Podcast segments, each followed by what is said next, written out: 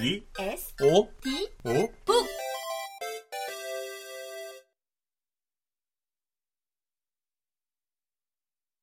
쪼개진 진리 헤겔에게 진리는 부분으로 쪼개져 있다. 헤겔은 이들을 통합하는 것이 정신의 진보라고 보았다. 따라서 높은 정신의 수준이야말로 더 진리에 근접할 수 있는 조건이었다. 따라서 정신의 절대성을 통합적으로 그린 렘브란트 같은 리얼리즘 작품이 헤겔의 입장에선 좋은 그림이었다. 그러나 아도르노는 정반대로 생각했다. 오히려 그렇게 조각조각 쪼개진 부분의 진리를 그대로 드러내는 것이 감각에 충실한 예술의 기능이었다. 아도르노가 보기에 피카소의 게르니카는 이런 자신의 예술관을 고스란히 보여주는 작품이었다. 예술 작품의 본성은 감각적이고 이런 의미에서 사물의 객관성에 가장 근접한 것이라고 아도르노는 생각했다. 이 감각적인 예술의 모방은 작가의 이념이라는 추상성을 허락하지 않는 무한 반복과 재생이다.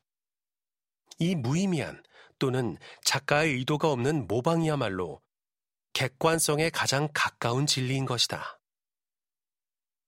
이런 관점에서 아도르노는 철학적 사유를 추상적인 개념으로 대상과 거리감을 만들어내는 재현의 방편에 불과하다고 보았다.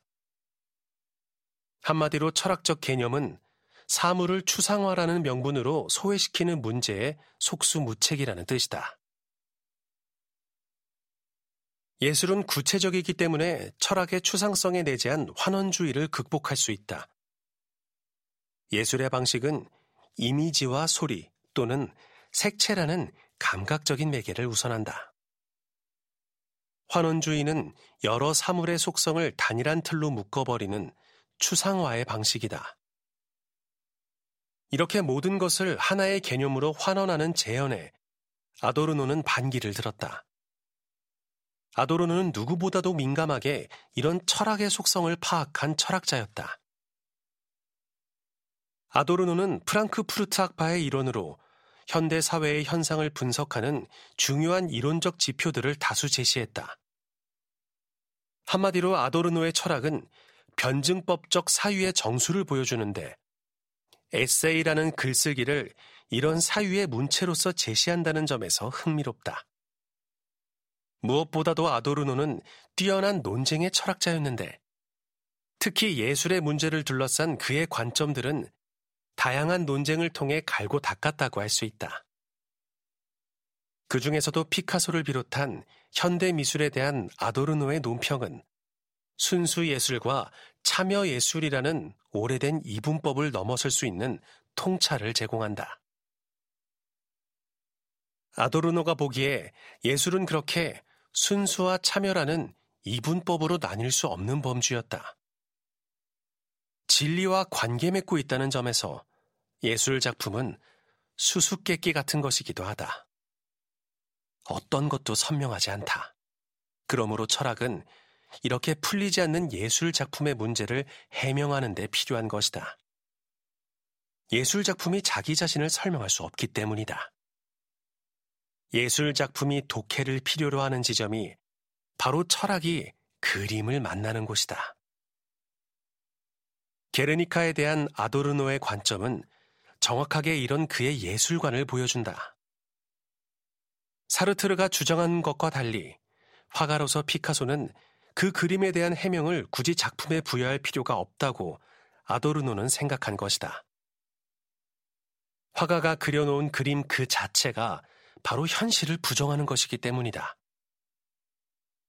아도르노는 다음과 같이 말한다. 예술의 형 이상학은 예술의 기원이 되는 종교와 예술을 확연히 구분하고자 한다. 예술 작품은 자체가 어떤 절대적인 것도 아니며 또 이 절대적인 것이 작품 속에 직접 현재하지도 않는다. 그러한 절대자와 접하기 위해 예술 작품은 맹목성을 지니게 되며 이로 인해 작품의 언어, 즉 진리의 언어도 곧 모호하게 된다. 말하자면 예술 작품은 절대자를 지니기도 하고 지니지 않기도 한다. 진리를 지향하는 가운데 예술 작품은 자신이 진리를 위해 멀리한 바로 그 개념을 필요로 하게 된다. 부정성이 예술에 대한 속박이냐, 아니면 그 나름으로 진리냐 하는 문제는 예술에 의해 결정되는 일이 아니다. 예술 작품은 그 객관화의 법칙으로 인해 아프리오리하게 부정적이다. 즉, 예술 작품을 통해 객관화되는 것들은 직접적인 생명과 유리됨으로써 죽게 된다. 작품 자체의 생명은 죽음을 기반으로 한다. 이 점이 현대 예술로 넘어가는 전환점이다. 이 말만큼 선명하게 현대 예술의 의미를 짚어주는 말도 없을 것이다. 아도르노는 예술을 합리성의 결과물로 본다. 예술의 기원을 제이라고 말했던 베냐민과 사뭇 다른 입장이다. 예술은 종교에서 기원하지도 않았고, 그렇기에 종교적인 것도 아니다. 아도르노에게 예술은 절대적인 것도 아니고 절대적이지 않은 것도 아닌 애매모호한 양가성에 놓여 있다. 예술을 두고 우리가 때로 절대적이라고 생각하는 것은 맹목성 때문이다.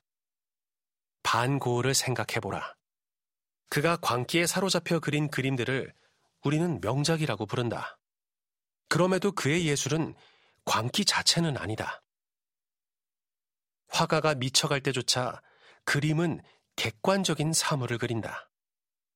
게르니카 역시 마찬가지다.